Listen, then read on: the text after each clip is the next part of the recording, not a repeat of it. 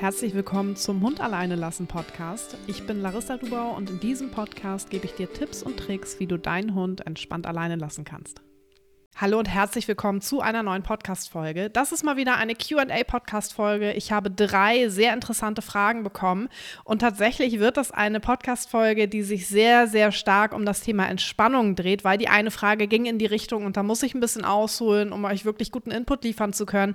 Deshalb wird es tatsächlich eine Entspannungs-Podcast-Folge. Also freue dich schon mal drauf. Wir legen auch direkt mit dieser Frage los. Die Fragestellerin hat nämlich die Frage gestellt, wie lernt man Entspannung, um überhaupt trainieren zu können? Und die ganz kurze Antwort lautet konditionierte Entspannung. Und da möchte ich schon einmal vorab greifen. Ich habe schon des Öfteren von Personen gehört, ich möchte auf keinen Fall konditionieren. Ich konditioniere meinen Hund nicht. Wichtig ist zu wissen, doch, das tust du. Wir konditionieren unsere Hunde immer und jederzeit und nicht nur wir tun das, die ganze Umgebung konditioniert uns und auch unsere Hunde. Konditionierung ist ja nicht immer gleich äh, Konditionierung. Es gibt verschiedene Arten der Konditionierung, nämlich einmal die klassische Konditionierung, da gehen wir nachher drauf ein, und die operante Konditionierung. Und das, was die Personen wahrscheinlich meinen, wenn sie sagen, sie möchten nicht konditionieren, bezieht sich auf die operante Konditionierung. Die operante, operante Konditionierung funktioniert nach dem Prinzip von Belohnung versus Strafe. Das heißt, ähm, eine Handlung wird belohnt oder bestraft. Der Hund verknüpft, okay, ich habe das gut gemacht, ich kriege eine Belohnung, ich zeige das Verhalten wieder. Oder ich habe das nicht gut gemacht, ich bekomme eine Strafe, ich zeige das Verhalten nicht. Also das ist jetzt wirklich nur eine Beschreibung der operanten Konditionierung, nicht äh, ein Tipp, wie man man es machen soll, sondern nur eine Beschreibung. Und das ist etwas, wo viele sagen, so möchte ich mit meinem Hund nicht leben, was ja auch völlig in Ordnung ist. Ähm, nichtsdestotrotz ist Konditionierung immer etwas, was stattfindet, nämlich im Rahmen der klassischen Konditionierung. Die operante Konditionierung, die ich gerade beschrieben habe, die findet bewusst statt. Also dem Hund ist bewusst, ich mache Sitz, ich bekomme ein Leckerchen, okay, dann mache ich wieder Sitz, das finde ich cool. Die klassische Konditionierung hingegen, die läuft unbewusst ab. Der Hund merkt nicht, dass das passiert, was gerade passiert. Also der Hund ist sich der Konditionierung nicht bewusst. Der Hund ist sich auch nicht darüber bewusst, dass er die Verhaltensweise zeigt, weil etwas vorher geschehen ist. Das ist bei uns übrigens nichts anderes. Also auch wir werden ständig klassisch konditioniert. Das heißt, die klassische Konditionierung funktioniert unbewusst und basiert auf Untersuchungen von Ivan Pavlov. Ähm, ich beschreibe das jetzt auch einmal ganz kurz, weil da können wir dann nachher ganz gut übergehen zum Thema konditionierte Entspannung und wie wir diese aufbauen, um eben den Hund ja Entspannung beizubringen, um wirklich eine gute Trainingssituation schaffen zu können. Und zwar hat der gute Ivan Pavlov einen unkonditionierten Reiz genommen. In dem Fall von Pavlov war das Futter und hat dann festgestellt, dass es eine Reaktion auf den Reiz, also auf das Futter gibt, nämlich Speichelfluss beim Hund. Das ist die unkonditionierte Reaktion. Also unkonditionierter Reiz, Futter gleich unkonditionierte Reaktion, Speichelfluss. Ist einfach etwas, was auftritt, weil das durch die Natur so vorgegeben ist. So, was hat er nun getan? Er hat einen Glockenton ähm, ertönen lassen und hat festgestellt, hm, hier passiert ja gar nichts. Also ein komplett neutraler Reiz. Ein neutraler Reiz, der zu keiner Reaktion führt. Nun hat er aber diesen neutralen Reiz, den Glockenton, direkt vor das Futter gepackt. Also er hat das Futter, den unkonditionierten Reiz und den neutralen Reiz in einen zeitlichen Zusammenhang gebracht und den neutralen Reiz direkt vor das Futter geschaltet. Also er hat den, die Glocke ertönen lassen und direkt danach das Futter gegeben. Was ist passiert? Es kam wieder der Speichelfluss zustande, durch das Futter natürlich. Und das hat er wiederholt, wiederholt, wiederholt. Und nach einigen Wiederholungen stellt er fest, oh, der Speichelfluss, der tritt jetzt schon auf, wenn ich nur den Glockenton abspiele. Das heißt, aus diesem neutralen Reiz Glockenton wurde durch diese Kombination ein konditionierter Reiz. Er hat die Glocke konditioniert, sodass der Glockenton dazu führte, dass der Hund angefangen hat zu speicheln. Und das ist eine klassische Konditionierung.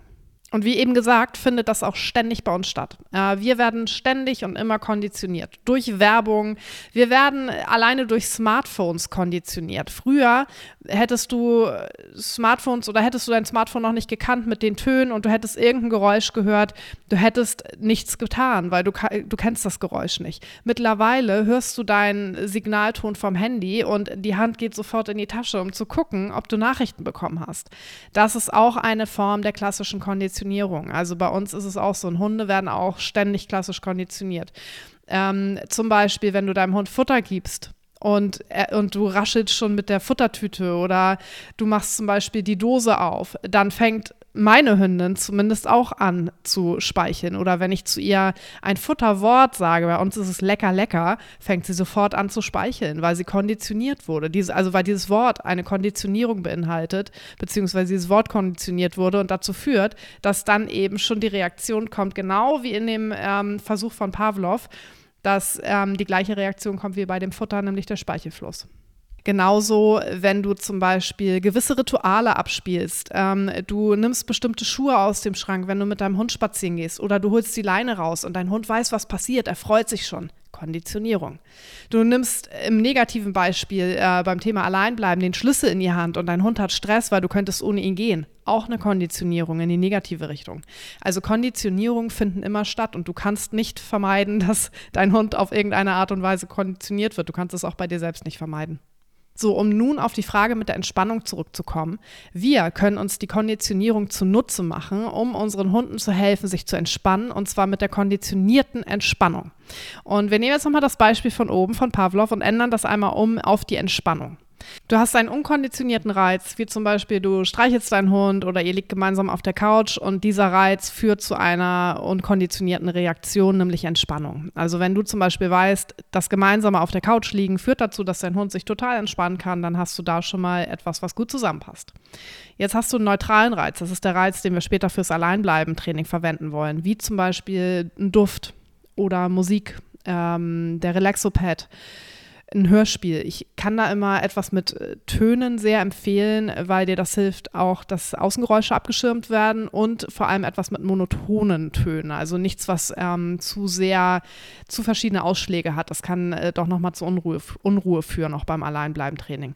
Aber egal, ähm, du suchst dir irgendetwas aus und wir haben jetzt einen neutralen Reiz. Du spielst das ab, es passiert gar nichts, weil wir haben ja noch nicht konditioniert. So, du hast jetzt aber einen Reiz ausgesucht, sagen wir mal ein Hörspiel. Und du möchtest gerne, dass das zum konditionierten Reiz wird. Das ist ja aktuell der neutrale Reiz. Dadurch, dass wir den neutralen Reiz konditionieren, wollen wir erreichen, dass dieser Reiz zur Entspannung führt. Was müssen wir also tun? Wir müssen den in einen zeitlichen Zusammenhang bringen mit dem unkonditionierten Reiz, der eben schon zur Entspannung führt. Ergo, wenn wir zum Beispiel gemeinsam auf der Couch liegen oder wenn du deinen Hund streichelst. Das heißt, du schaust, dass du den Reiz ins Spiel bringst, wenn dein Hund eh schon entspannt ist. Also in Situationen, wo das eh vorhanden ist. Ihr liegt gemeinsam auf der Couch. Du streichelst deinen Hund. Dein Hund ist müde und liegt eh im Körbchen und entspannt sich.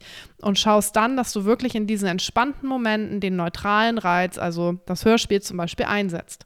Und da machst du auch Wiederholung, Wiederholung, Wiederholung, Wiederholung. Das ist individuell, wie lange das dauert. Ich gebe gleich nochmal ähm, ja, einen Ansatz, wie du überprüfen kannst, ob sich das gut verknüpft hat. Langfristig konditionierst du dadurch dann nämlich den neutralen Reiz. Das heißt, langfristig wird das Hörspiel dafür sorgen, dass dein Hund besser in die Entspannung kommt. Und das ist das Prinzip Prinzip der konditionierten Entspannung. Nochmal zusammengefasst, was musst du tun, um eben die konditionierte Entspannung hervorzurufen? Du verwendest Momente, in denen dein Hund von sich aus schon entspannt ist. Das wird ja irgendwann vorkommen. Und wenn das spät abends oder nachts ist, also den Relaxopad kannst du auch nachts prima verknüpfen, musst dir nur einen Wecker stellen oder einen Timer, dass du den morgens ausstellst, wenn du den im lautlosen Modus hast. Aber auch Musik, wenn du die leise stellst zum Beispiel, kannst du ja auch nachts laufen lassen, solange es dich selbst nicht stört. Aber auch sonst gibt es bestimmt Momente am Tag, wo dein Hund entspannt ist, wo du eben mal für eine Viertelstunde Musik anstellen kannst oder ein Hörspiel laufen lassen kannst und eben deinen Hund unterstützt, in die Entspannung zu gelangen, langfristig. Weil langfristig wird genau das dazu führen. So, wie kannst du das überprüfen, ob dein Hund das beides schon gut verknüpft hat und eben diesen Reiz mit Entspannung verknüpft hat? Du kannst ähm, den Reiz das Hörspiel zum Beispiel einfach mal spielen lassen, wenn dein Hund nicht total im Action-Modus ist, aber auch nicht total entspannt. Also total entspannt wäre jetzt auf dem Rücken liegend oder auf der Seite, er pennt, er döst, er ist, er ist super entspannt. Das wirst du sicherlich erkennen bei deinem eigenen Hund. Und totaler Action-Modus ist, er läuft um dich herum und oder kratzt oder äh, bettelt oder will mit dir gerade rausgehen. Also irgendwas, wo du merkst, dein Hund möchte jetzt unbedingt deine Aufmerksamkeit haben oder ist in irgendeiner krassen Erwartungshaltung oder eben sogar im Stress. Ein Zwischending wäre bei meiner Hündin zum Beispiel, sie liegt auf allen Vieren vor mir, relativ aufgerichtet und hat so einen fragenden Blick, so nach dem Motto, machen wir jetzt was oder nicht? Ich weiß nicht, ich hätte schon Bock, aber wäre auch okay, wenn wir es nicht machen. Wenn ich dann das Hörspiel anmache und es vorher konditioniert habe und ich merke, sie geht dadurch weiter in die Entspannung, dann ist ein guter Zeitpunkt zu sagen, okay, das funktioniert, das verwenden wir jetzt auch im Training. Wichtig, wichtig bei der konditionierten Entspannung ist, dass du es immer wieder auflädst. Also kannst du dir vorstellen, wie ein Akku, der sich langsam entlädt. Schau einfach, dass du es vielleicht ein bis zweimal die Woche immer wieder neu verknüpfst, neu konditionierst. Ich kann das nur empfehlen, ähm, das wirklich immer zu machen, weil du so immer wieder diese ganz, ganz krasse Verknüpfung zur Entspannung hast und das dadurch auch einfach stärkst. Noch ein weiterer Tipp, wenn du mit der konditionierten Entspannung arbeitest und wenn du auch möchtest, dass dein Hund damit alleine bleibt langfristig, dann würde ich das auch so machen, dass es auch wirklich langfristig so ist. Also ich empfehle sowieso immer alles so aufzubauen, wie es auch langfristig sein soll. Klar kann man mal ein paar Sachen später anpassen, aber nach Möglichkeit würde ich das tatsächlich vermeiden, weil alles, was du jetzt aufbaust, gehört dann mit zum großen, sicheren Alleinbleiben-Ritual. Das heißt, dein Hund verknüpft eben auch das sichere Alleinbleiben dann zum Beispiel mit dem Hörspiel oder mit der Musik oder dem Duft. Luft. Und wenn du das irgendwann wieder wegnimmst, weil du sagst, du hast da jetzt keinen Bock mehr drauf, dann kann das sein, dass das zu Unsicherheit führt.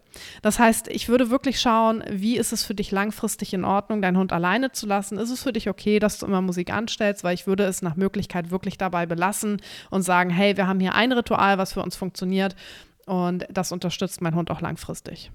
Die zweite Frage, die gestellt wurde, lautet, muss die Zielzeit zuerst innerhalb der Wohnung erreicht sein, bevor man außer Haus trainiert? Mit Zielzeit ist gemeint, ich plane jetzt ein Training und ich möchte gerne eine Stunde weg sein. Eine Stunde ist dann die Zielzeit. Generell vorab, der Hund bestimmt das Tempo, das heißt, du kannst dir schon Zielzeiten setzen, das ist auch wichtig, damit wir natürlich irgendwo schauen, dass wir die Zeiten erhöhen. Aber wenn dein Hund in diesem Beispiel nach 50 Minuten sagt, ich bin nicht mehr entspannt, dann kommt er nach 50 Minuten wieder, es sei denn, er kommt wieder in die Entspannung. Aber schau, dass du das dann nicht auf Biegen und Brechen auf die Stunde ausweitest, sondern dass du dich da nach wie vor nach deinem Hund richtest. Ähm, ich empfehle tatsächlich ein paar Zeiten innerhalb der Wohnung zu festigen, zum Beispiel 15 Minuten, bevor es rausgeht, ist immer individuell. Kann ich so jetzt nicht bei jedem Hund sagen. Ich habe da so grobe, grobe Maßstäbe in Sturmfrei, mit denen wir arbeiten. Ähm, es ist aber nicht so, dass wenn du jetzt eine Zielzeit von vier Stunden hast, dass dein Hund vier Stunden innerhalb der Wohnung alleine bleiben muss, sondern ähm, ich würde das so im Bereich 15 bis 30 Minuten ansiedeln und dann geht es nach draußen und dann kannst du draußen auch verlängern. Nichtsdestotrotz, wenn du gerne möchtest, dass dein Hund gewisse Zeiten schon innerhalb der Wohnung lernt, weil es für dich einfacher ist zu trainieren, kann das das Alleinbleiben-Training gut unterstützen. Wir hatten schon Teams dabei, die gesagt haben, so, boah, ich weiß gar nicht, was ich vier, fünf Stunden jetzt machen soll. Wir wollen das aber langsam anpeilen. Ich möchte einfach, dass mein Hund lernt, vier, fünf Stunden auch für sich zu sein. Und jetzt gerade im Training bin ich eigentlich ähm, im Bereich drei, dreieinhalb Stunden und will das gerne ausweiten, aber ist halt schwierig, vier, fünf Stunden jetzt was zu machen, ohne konkret was vorzuhaben. Und ich muss ja auch in der Nähe sein, weil er die Zeiten halt noch nicht kennt. Dann kann man das natürlich schon mal drin vortrainieren, weil da geht es ja letzten Endes auch darum, dass der Hund erstmal merkt, dass er vier bis fünf Stunden für sich ist und mit sich beschäftigt beschäftigt ist, wenn er zwischendurch mal wach wird, weil kein Hund pennt vier bis fünf Stunden durch. Aber um auf deine Frage zurückzukommen, nein, du musst nicht jede Zielzeit zuerst innerhalb der Wohnung erreichen, bevor du außer Haus trainierst. Ich würde aber schon empfehlen, dass du ähm, so einen Bereich von 15 bis 30 Minuten innerhalb der Wohnung festigst, bevor du dann nach draußen gehst. Die letzte Frage für heute lautet, mein Hund bellt, sobald es an der Tür klingelt, wie kann ich ihm das wieder abgewöhnen? Viele Wege führen nach Rom. Ich stelle hier jetzt mal einen vor, der für viele Hunde gut funktioniert. Und zwar ist das auch ähm, eine Methode des Desensibilisierungstrainings. Und zwar funktioniert für viele Hunde sehr gut, dass du den Reiz einmal aufnimmst, also das Klingeln, gerne über Boxen abspielst und zwar einmal laut abspielst. Und du kannst überprüfen, ob diese Methode für deinen Hund funktioniert, indem du eben das einmal laut abspielst. Wenn dein Hund darauf reagiert, hast du gute Chancen, es zu desensibilisieren. Das machen wir ganz viel in Sturmfrei, dass wir wirklich dann, wenn wir merken, okay, der Hund reagiert doch auf die Aufnahme, die Aufnahme so leise abspielen, dass der Hund nicht mehr reagiert.